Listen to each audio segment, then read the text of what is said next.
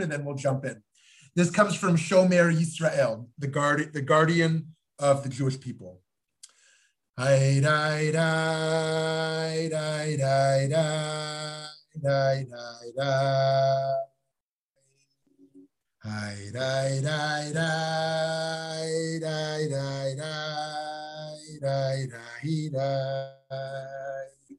Hitty die die die die die die die die die.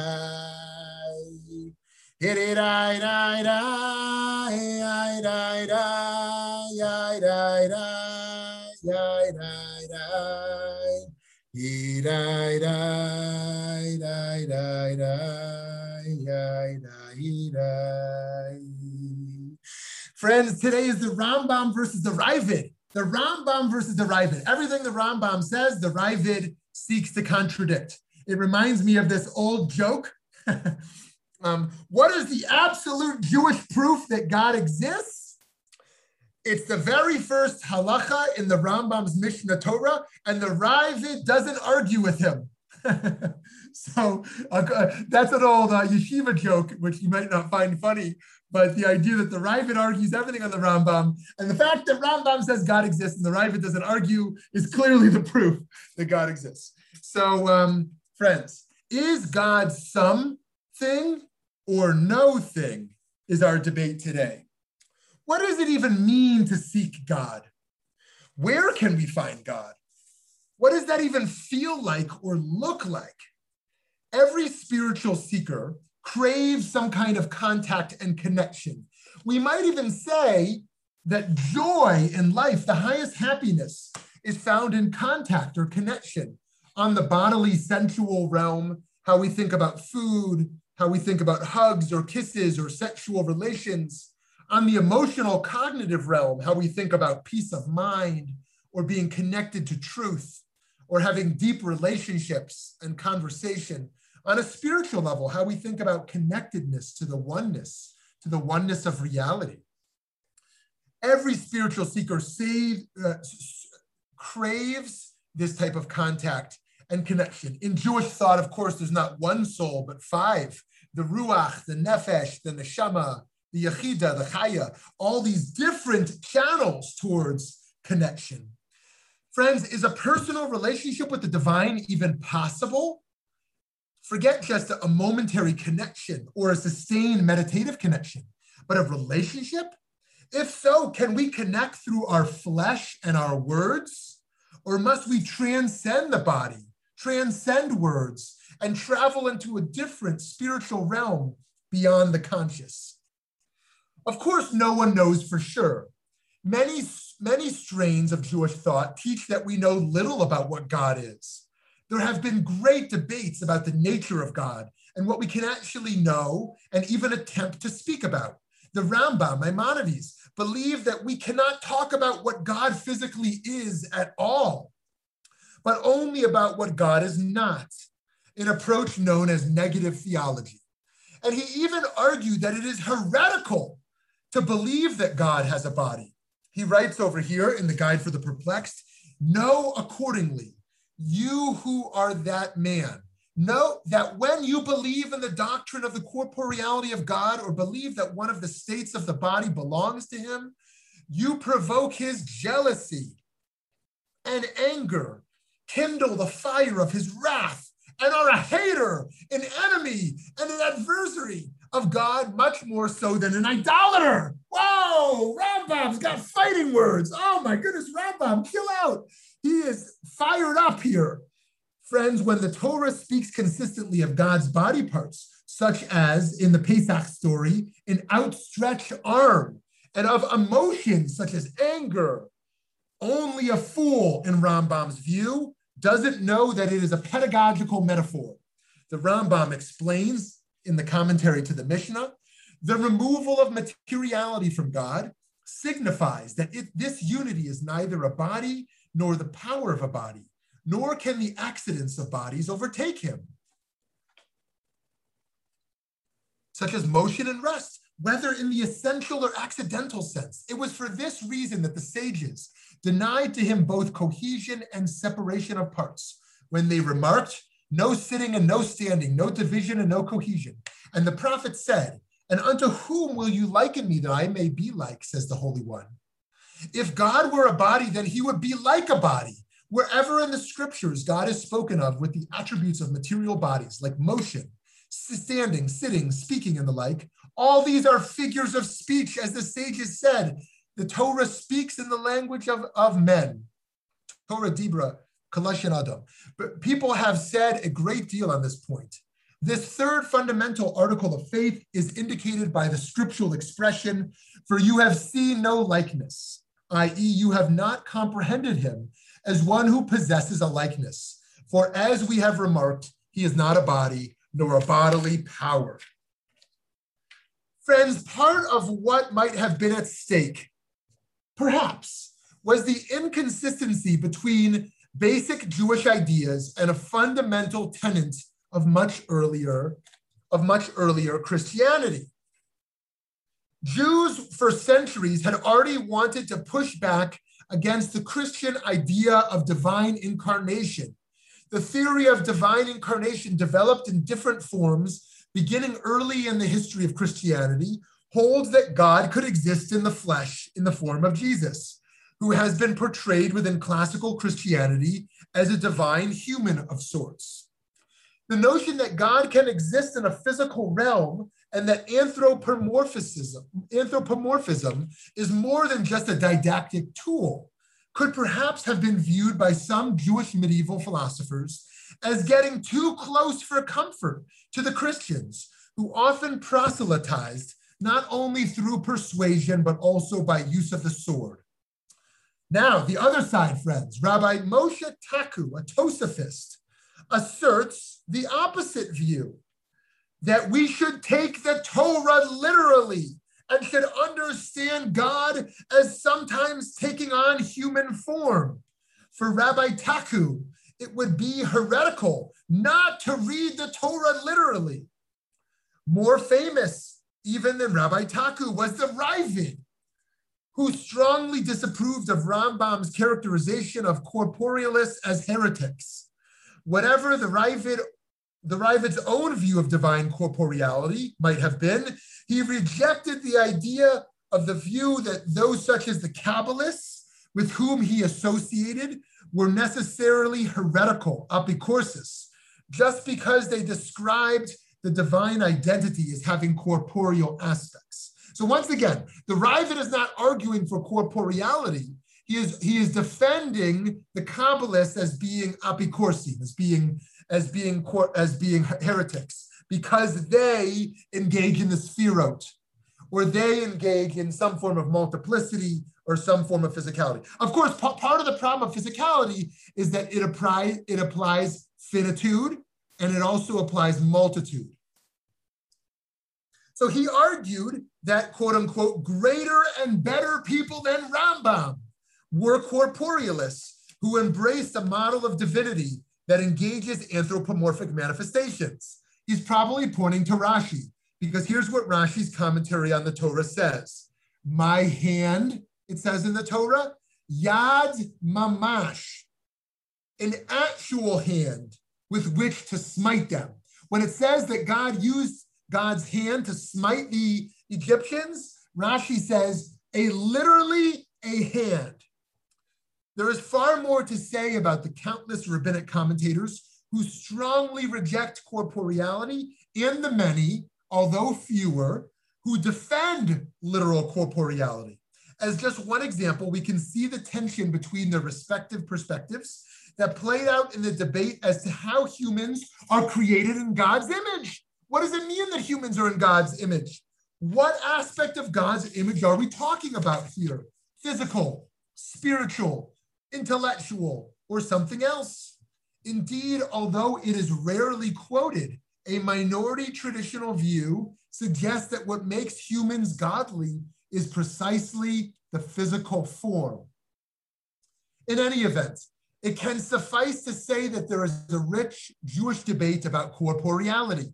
And as is not uncommon for many medieval philosophers, the intellectual battle became so pitched that their rhetoric approached a level at which, as we demonstrated above, fighting words are involved. The focused issue about divine corporeality raises a broader philosophical question for us. Is God something or not a thing? There is an inherent contradiction in the idea that God is nothing. On the one hand, that can mean that God is now actually something, since nothing is conceptually something. On the other hand, one can say that nothing is no thing, the absence of a thing. Consider the gaps or pauses between spoken words. Are those gaps nothing or no thing? Or are they something? Or consider the taste of the hole in a donut or a bagel. Is the whole of a bagel or a donut something? On the one hand, there's nothing there. On the other hand, the bagel or donut loses its identity without that hole. The hole is paramount to the identity of the bagel and to the donut. A shadow, similarly, requires another object to be cast. Is a shadow then merely the absence of light, or is the shadow something? And the color white, on the one hand, is technically not a color at all. Rather, it is the absence of color. So is white actually no thing? And so the idea of God as something and as nothing is indeed a paradox. In philosophy, we talk about dialetheism, the idea that both sides in a contradiction are indeed true, or at least that they can be true. Of course, even from a diale- dialetheistic approach, some contradictions should be rightly accepted merely as contradictions, where one side must be wrong. Yet others are simply unavoidable contradictions, where both opposites are true. This is the case with statements about the nature of God, a being whose name reflects the actuality of being, even while we cannot begin to grasp what it means to be an entity who existed before any element of the universe had come to be, a deity that we in some way experience and even feel in the physical world, but that we also recognize as not being physical in any way. Basic to Jewish tradition is the recognition of a danger inherent in conceiving of God as a physical entity. Such a mistaken mode of thinking is inherent in an idolatry in which the infinite is represented within the finite confines of a physical object, perhaps best exemplified by the sin of the golden calf, the Egel Zahav. But even as we recoil when we encounter someone who seems to worship an embodied deity, we should still be troubled by the ease with which some are willing to label others as heretics. Rabbi Nathaniel Helfgot writes in his essay The words heretics and heretical have often been invoked on a whole range of issues in the ideological battles within Orthodoxy in the last two centuries. It is important to note that most of the leading lights of the last two generations have rejected the application of the term apikoros to various people who were led to their conclusions based on sincere reading of the sources.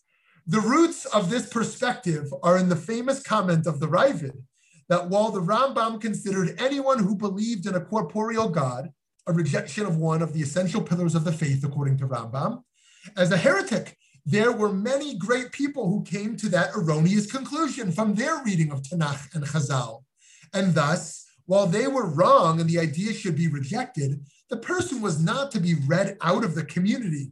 This trend was further developed by the perspectives of Rav Kook and the Chazon Ish that saw in the modern zeitgeist a period of hiddenness of God and intellectual coercion that neutralized the category of apikoros as a as a as a live halachic category. you know, I'm reminded when I naively um, arrived in Scottsdale, which is not to claim I'm, I'm still not naive, but my, in my increased naivete when I arrived in my first year here in Scottsdale, I, I went to an ultra orthodox synagogue, and at, at, at Kiddush, I viewed the, this ultra orthodox rabbi as a thought partner. Oh, a rabbi and a rabbi. Let's talk theology. Wonderful. And I said to him, I shared with him an idea of process theology I had just read. And I thought he might agree or disagree. And what he said, he looked me in the eyes and he said, Rabbi, but rabbi in a way to mean I don't view you as a rabbi, but I, I, I emphasize the word rabbi um, to put up an extra barrier. It's kind of a rabbinic politics. It's hard to explain. If you ever see an ultra-Orthodox rabbi call what they view a non-Orthodox rabbi as rabbi consistently, they're trying to emphasize they're calling them rabbi in a kind of a political sense. And he said, Rabbi, what you've just said is complete apicorsis.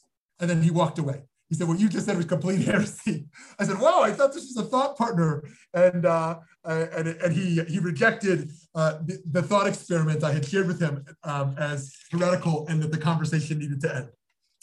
So friends, indeed, we can appreciate the intensity of belief that leads some people to speak in inflammatory tones about others who disagree with them. But as we come to our own philosophical convictions, we can resolve to talk respectfully as we engage in theological debates.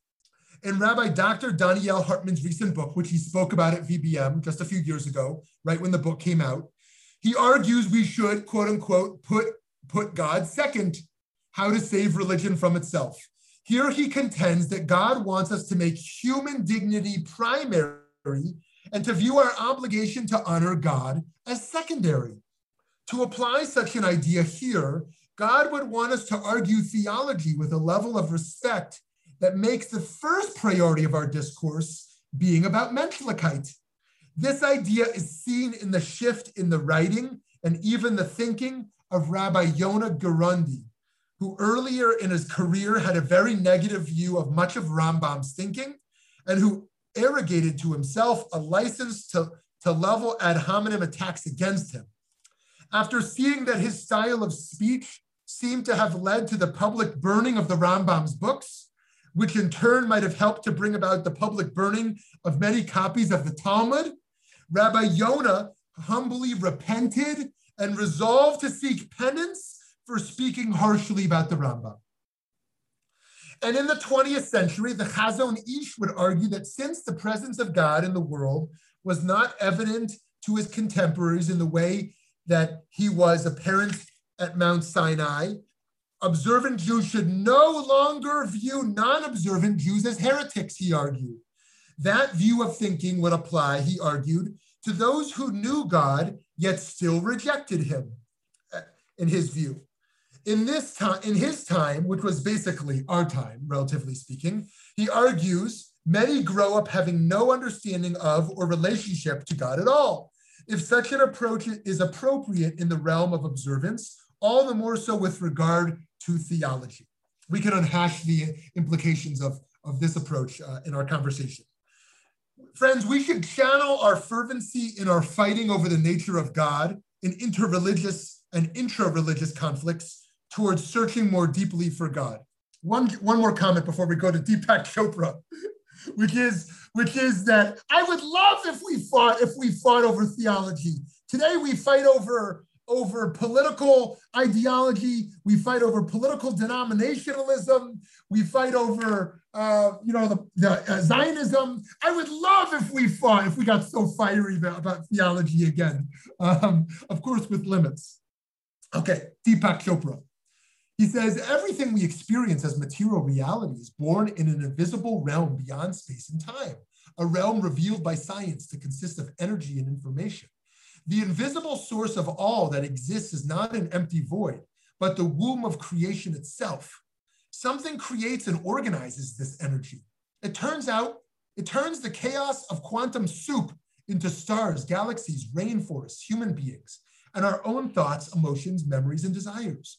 It is not only possible to know this source of existence on an abstract level, but to become intimate and at one with it. When this happens, our horizons open to realities. We will have the experience of God. And so, even while we search for divine connection, we should recall what the Kotzker Rebbe said famously that we are all lying. We are all imposters, the Kotzker Rebbe said. He argued that none of us knows the truth, none of us knows God, and that we are all fakes with our convenient certainties. This is yet another reminder of why we should not debate too fiercely about the nature of God. Although I am promoting debating the nature of God, just not too fiercely. Rabbi Yisrael Salanter taught compassion is the foundation of belief. For a person who isn't compassionate, even the belief in God is a kind of idolatry, right? So he's saying we should debate theology, but if we do so without compassion, that belief of God is itself idolatrous because compassion, if we believe in God in Judaism, that means that belief is so infused with compassion in all of our discourse. So rather than debate God, we should become godly. And so we can, to conclude, can we still appreciate the, middle, the medieval debates as such? The nature of theology in the medieval era might have been different than it is today, but we can still draw inspiration from the fervent battles for truth in which giants of thought, such as the Rambam and the Raavad, engaged. We can and perhaps must read the words that they used to describe their respective conceptions of God, and empowered by the energy of their faith, go on to defend the existence of God through our actions. So, friends, that is my presentation for debate four. And I'm now going to pause. Um, and I see a first question here in the chat from Michael, or it might be from Jenny. Uh, raise your hand, which one of you wrote that? Okay, Michael, Mike. A question is Did God create humans, that man in his or her image, or did man create God in man's image? Okay, I love it. And I'll share with you a, br a brilliant Hasidic insight that emerges here. Um, so, of course, the modern psychologists argue um, of course, humans created God in our own image. Everything we create in our own image, all of human projection emerges from the subjectivity of the mind. And thus, many of them, in fact, I recently read that um, only 25% of scientists themselves embrace some form of theism. In any case, psychologists in the soft science also understands we know nothing of God, thus there's probably an atheistic commitment because we ourselves create God in our own image. Now, the, the Hasidic thinkers, um, or the particular ones I'm relating to here, agree. They agree that humans are created in the image of God. And then they agree that God is created in our image, because of course, of course, God is. How could God not be? But then they say the projection of God that emerges from the human mind is itself true because that projection emerges from our own Tzelem Elohim. The projection emerges from our own godliness, and thus it is it is itself a divine projection, and thus it represents truth. And so he says, yes, both are true. It is true that humans are created in the image of God. It is true that, he, that God is created in humans' image. And it is precisely the first theological commitment which makes qualifies the psychological commitment as such that, um, that brings the two together. So thank you for that, that great question. So, okay, let's hear from someone else.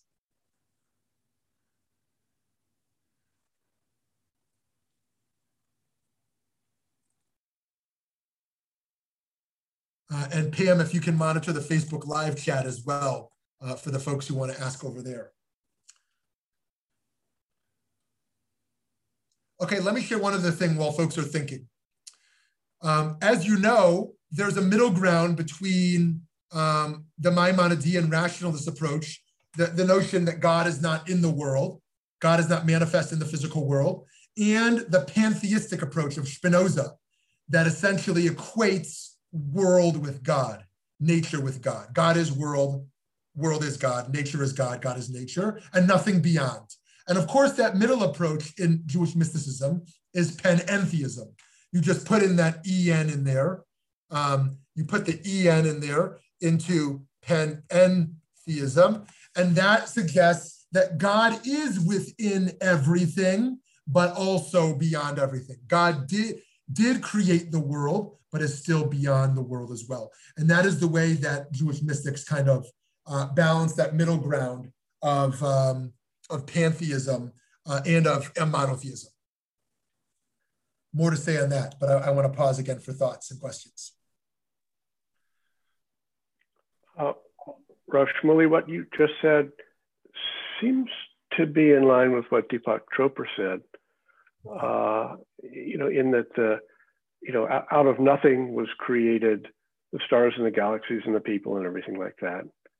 Uh, and that's consistent with the Kabbalistic thinking of the Ein Sof, of the no thingness, um, manifesting through the ten sefirot.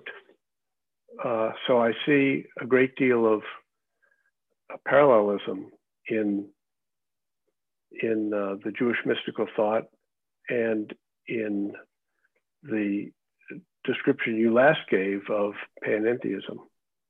Beautiful, beautiful. I love that. And, and, and I totally agree with you, David. And, you know, it's interesting that, um, you know, the, a, a, few phrases, if you're not familiar, I'll put them on the side over there. There's yesh, there's yesh me'ayin. Oops, uh, sorry, I wrote that wrong. Yesh me'ayin. And then there's yesh me'yesh. And um, this is one of the great debates in theology that essentially the Greeks argued for yesh me'yesh, that, that everything was created from something. And the Jewish theologians kind of rejected this uh, and an argument of yesh me'ayin, that everything was created from nothing. That's yesh me'ayin. Um, and uh, and then they go further about the ayin as it relates to the yesh after that yesh ma'ayin and then ayin meyesh, um, uh, as such that um, that it is impossible for God to exist within the physical realm. Um, once again, because idolatry would mean making the infinite finite, and anything finite that is godly um, is thus a container uh, that would limit God. That's the problem with the golden calf. And yet, in the Deepak Chopra model and in the Ein Sof model here, we see this idea of sparks of godliness, kind of divine manifestations or the Shekhinah, which is not God, but is godliness that moves God beyond thingness into the infinite realm in a way um, that Deepak Chopra said so well uh, that is energy, is contact, is connection, is perhaps relationship of something beyond, but once again, is no physical thing. Um, but is still within the phenomenal, phenomenological realm of human experience. Okay, Cheryl writes Was it radical thought to see God in human form as opposed to other religions worshiping animals, idols as all powerful gods?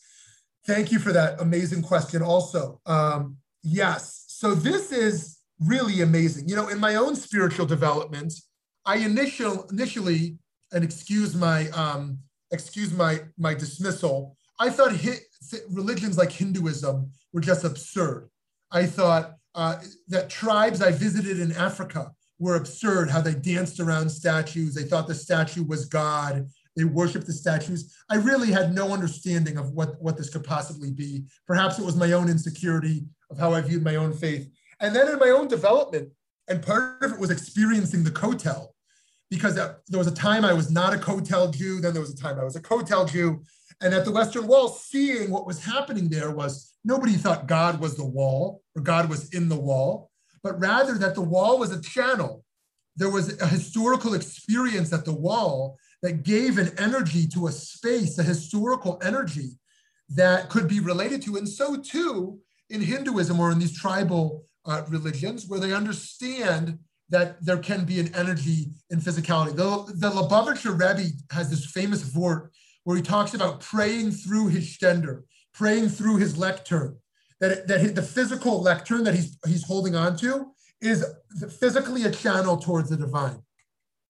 And so something really radical happened there. And it happens in the Israelites' rejection of the Egyptians, their rejection of Egyptian idolatry, even though they're confused about their own uh, religion, and their, their rejection of the Egyptian notion of animals as gods um, or as all powerful gods, as we see in Egyptian uh, theology, not to mention as we see in Greek mythology, um, as, as, that emerges, um, whether Jews are influenced by Greek philosophers rejecting that mythology, um, or beyond. And so, most certainly, this was very radical. This was very radical. Once again, Plato argues that um, that uh, that monotheism uh, is a rejection of moral relativism because if there's multiple gods, there's multiple truths. Judaism believes in singular truths, uh, even if there's dialectical nature to that. Uh, and thus, monotheism is a commitment um, uh, to a rejection of, of moral relativism. Uh, it's not just this God is battling that God, and there's no different truth between this God. The, the God that's most true is the God that win, wins in battle. And so this was very radical to reject this. Um, it's also a rejection, uh, as we saw in Christianity, of divine incarnate, but also of the Pharaoh as godly. And it also places limitations upon the Mashiach, because in some theologies, the Mashiach themselves, the messianic figure, is a divine incarnate to some degree. Even the Rebbe is. The, the notion of the Rebbe in Hasidic thought gets very close to the idea of the Rebbe as a channel to God. You pray through the Rebbe, right? This is, if you've been to these Hasidic tishes, I imagine most of you haven't, but I, I've been to many of these Hasidic tishes. If you're a woman, most certainly you haven't. But many of these Hasidic tishes I've been to in the old city of Jerusalem or beyond, hundreds of Hasidic men in bleachers and the Rebbe at a table in the center, they are literally davening through this Rebbe as a channel in a way that we think of as Christian. So Stan writes, Elie Wiesel said that God was suffering with the Jews in the camps. How do we maintain our faith in a God who suffered with us, but was unable or unwilling to relieve us from suffering? I love it, Stan. This is debate number eight. Class number eight is going to be theodicy, and it's going to be Elie Wiesel putting God on trial. It is Abraham versus God. It is Job versus God. It is Elie Wiesel and those in his concentration camp putting God on trial. That is going to be debate class number eight. So thank you for that. This, this, this will be very crucial. And of course, it intersects with our conversation today. If God is personal, if God is powerful, if God is in the world, what does that even mean about God being benevolent? So we're gonna we're, we're not gonna punt that as not being an important question. We're gonna amplify that as an important question and give it its own session. Okay, we're back to David. So um, Gershom Scholem was a 20th century uh, academic and writer uh, about uh, modern mysticism. Wrote in his book uh, called Modern Trends in Jewish Mysticism. He likened the the Ein Sof to the sap of a tree and the tree to the universe. So, in other words, the Ein Sof, the source of everything, uh, flows through and manifests itself. Uh, it flows through the universe, sort of as the sap flows through a tree, and manifests itself in the trunk, the branches, the leaves, the fruit, of the tree. So, in the way that we've been talking, we would say, well, all the things in the universe are the manifestations of the tree. They're all different. The fruit is different from the leaves, which is different from the uh, branch, and you know the thorn, and all these different things. Those are all of us and everything in the universe that is different.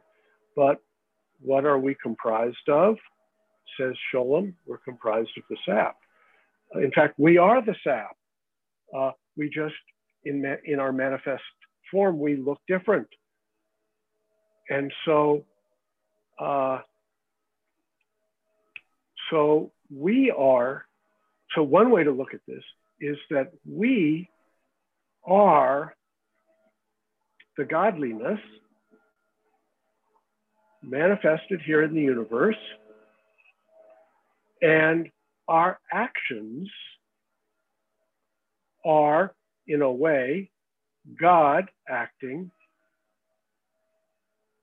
in the world. So, in answer to Stan's question, why didn't God come and save us?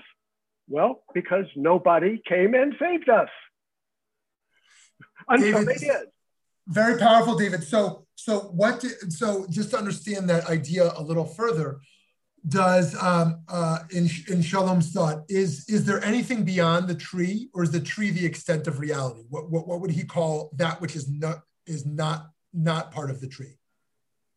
Well, he would just he would call it the sap then that spawns another universe. I would guess, but you have to understand that the tree is the entire universe yeah, in yeah, his okay. view. Okay, so so the sap of this tree uh, could fuel the sap of a different universe as well. Yeah, beautiful. I'm projecting. Beautiful. I don't. Re- I don't remember reading that. Yeah, beautiful, beautiful. Okay, so it's so you it's know, pan, so it's panentheistic. Yeah, yeah, love it, love it. You know, one of my favorite um, lines of Gershom Scholem, I'm sure you've heard it before, David, is uh, is when people ask him if he believe believes everything he records in, from the Kabbalah from the Kabbalistic tradition, and he says, "Narishkeit is narishkeit, like uh, silliness is silliness, but the study of narishkeit is scholarship." I love that line, which is to say, some things he doesn't believe, but the study of things he doesn't believe is scholarship, right? In any case, um, it, it's very insightful what you shared there, and I thank you for that. And what part of what I want to promote here is I want us to think about God more. I want us to debate about God more. I want us to study this. I don't want us to just fall into simple dogmas, either that there's no God or God looks like this. I, I want us to think about this more. I think there's so much more. I think this this is where Jewish education failed us. It it, it gave us no God education. We we received Israel 101, Hebrew 101, anti-Semitism 101, how to lane from the Torah 101. And we, get, we were given no spiritual imagination to have any kind of discourse for this. And in talking about it, debating it, I want us to have tolerance and think about, uh, not fall back into the old tropes of, uh, of, uh, of, of, heresy blaming and the like. Um, and, uh, and I think that this is a, a, contribution that Jews can make to the world. I think Jewish theology is remarkably broad. When you, when, you know, as, as everyone famously says, oh, the, the student went to the rabbi and said, I reject God. And the rabbi says, well, tell me about the God you believe in. And he says this and that. And the rabbi says, I also reject that God, right? So, which is to say that the, the, the realm of Jewish theologies is so broad that we can reject, we can be atheists, so to speak, by rejecting multiple accounts of what God is, and then find our own theology that does speak to us. And I think that theology is much broader. And I would love to see us have brainstorming sessions, think tanks, again, to think about God education. Okay, to go to Michael's comment here. Is the search for God part of our search for meaning in the infinity of time and space? I absolutely think so. I think that's an amazing question. And I think that our search for our own um, connection to eternity, our own philosophical understanding of infinity, our re fundamental relationship to time and space, to me is fundamentally a question also about the bonfire that our spark returns to. It's fundamentally a question of what is the reality beyond the objective reality we experience and beyond our personal subjective reality that we encounter. What is the unreachable, the unreachable beyond what we can reach for, the unknowable beyond what we know? And um, I think we can do more than just say we don't know it. I think we can have humility to say we don't know it, but then I think we can learn from different perspectives, from text and from conversation and from spiritual experimenting uh, to add more data to that which we don't know. So what I think, what I want to push back against is the, is the, is the 15 year old, and I'm no beef with the 15 year old. 15 year olds are great, who looks out the window of the school bus and says, "Is there a God? Uh, nope." Like kind of uh, based on nothing. Like I don't really have data, or this is the fad of my day. I'm going to reject it. Um, towards something that embraces, as Mike is saying there, with the ultimate human searching for meaning. Yehuda, Yehuda, I'm putting you on the spot. I want to hear from you, Yehuda. I know you're engaged in. Uh, I know you're engaged in um, uh, New Age renewal Judaism. I wonder how you're thinking about about this question. If you're comfortable sharing. So, um, I don't know. The question, as I'm listening to the discussion, is opening the door to so much inspecificity, in, spe- in specific, uh, and does all this questioning erode the faith? Does it undermine where we're trying to go? Because I think there's all these different opinions. And if we say, you get a gold star and you get a gold, everybody gets a gold star, it's like, are, are we really weighing things and coming to a good consensus? And, and, and are we bringing the tribe where we want to go? Yehuda, this is such a great question. Uh, and am I, am I cutting you off? No, no, that's, that's, that's my question. Yehuda David, thank you for that. Because I have the same question about the VBM's pedagogical approach. VBM's pedagogical approach assumes, by and large, that our learning can and must, in ways that we can't estimate or deliberate, um, uh, uh, lead to action, right? Uh, and that assumes now, now Plato was wrong. Plato thought that the the more uh, the person who knows more will will will be more virtuous.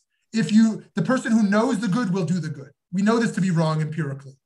So it's not just about study more, you'll be better, right? The question is how do we learn where we do better in the world? How does learning about injustice lead people to engage in more social justice? How does um, learning about ethics ena- enable people to act more ethically? That's a question about ethics. Now, in spirituality, how does thinking about issues of theology or spirituality lead to deeper engagement? And it's not clear to me that it necessarily does. I know academics who are ethicists who are unable to either, I don't want to say act unethically because that's a little bit too harsh, but unable to actually take a stand.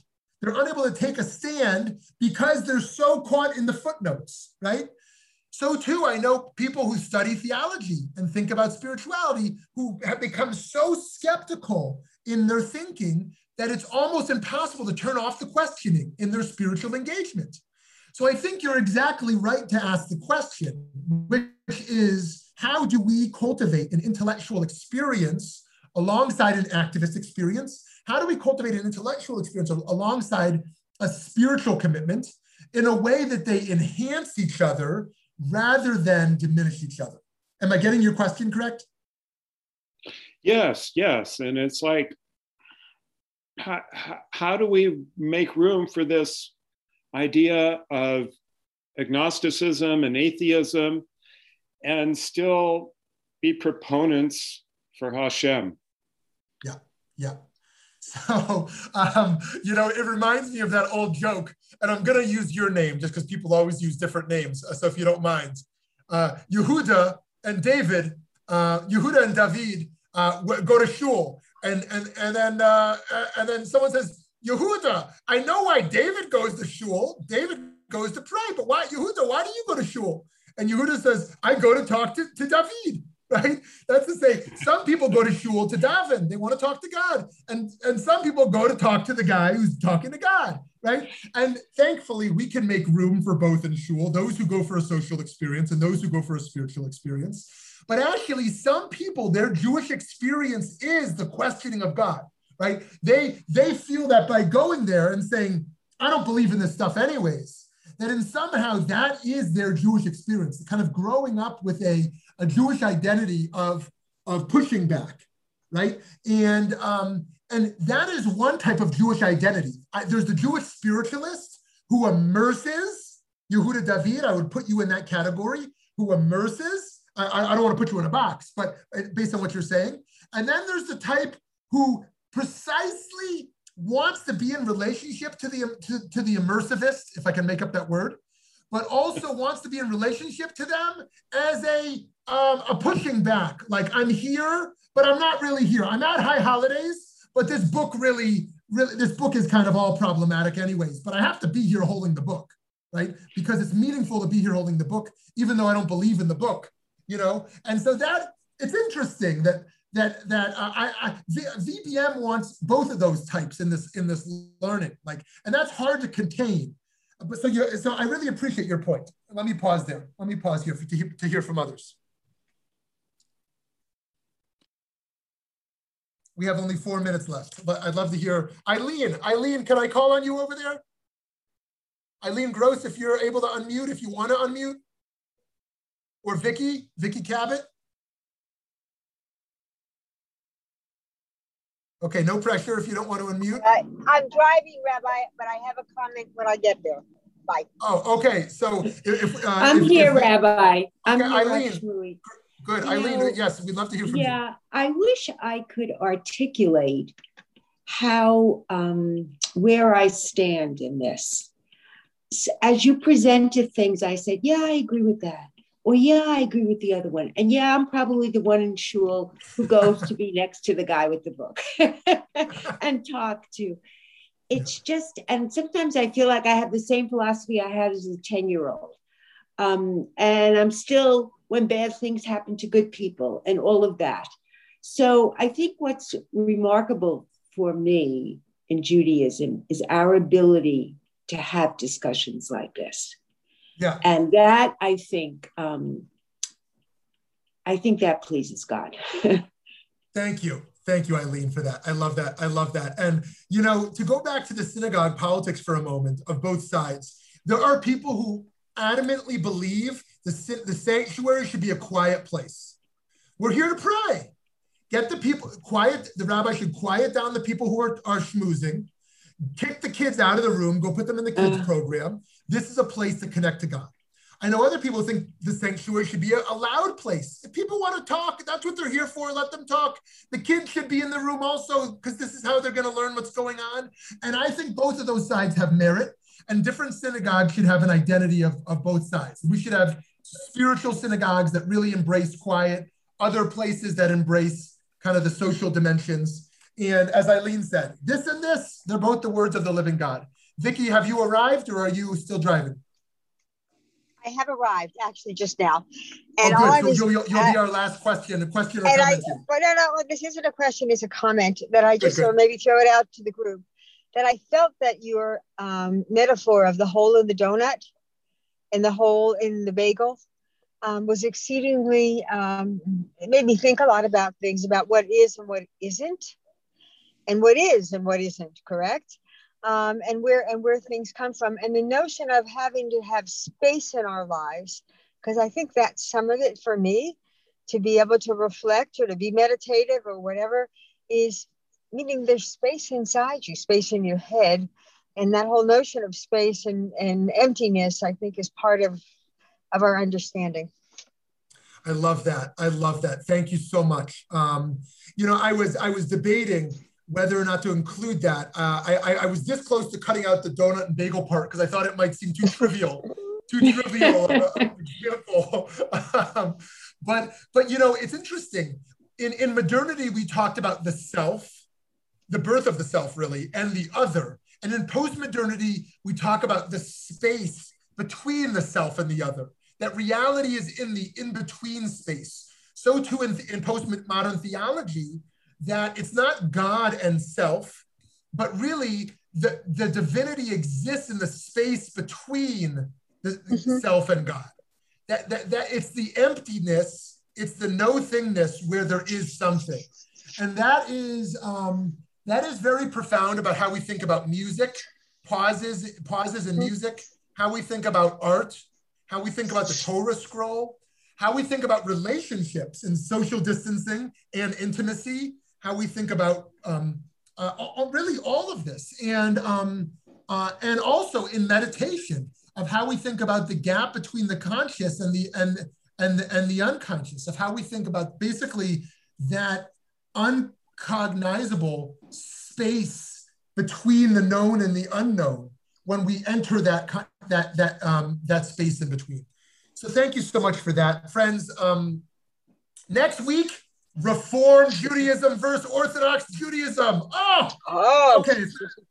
oh boy. We're going to be heavy here. Um, of course, um, we're not w- wishing to minimize one or the other. We're just going to look at the historical debates and kind of what's at stake there. Um, as always, I delight in those of you who are in the room and those of you who um, also are on the recording side. Although we we would love to move you from the recording to the to the conversation. So join us over on this side if you can. I know some many of you have said this time slot is not great for you, uh, so we appreciate you on the recording side as well. Thank you all for joining us. Have a wonderful day and hope to see you again soon.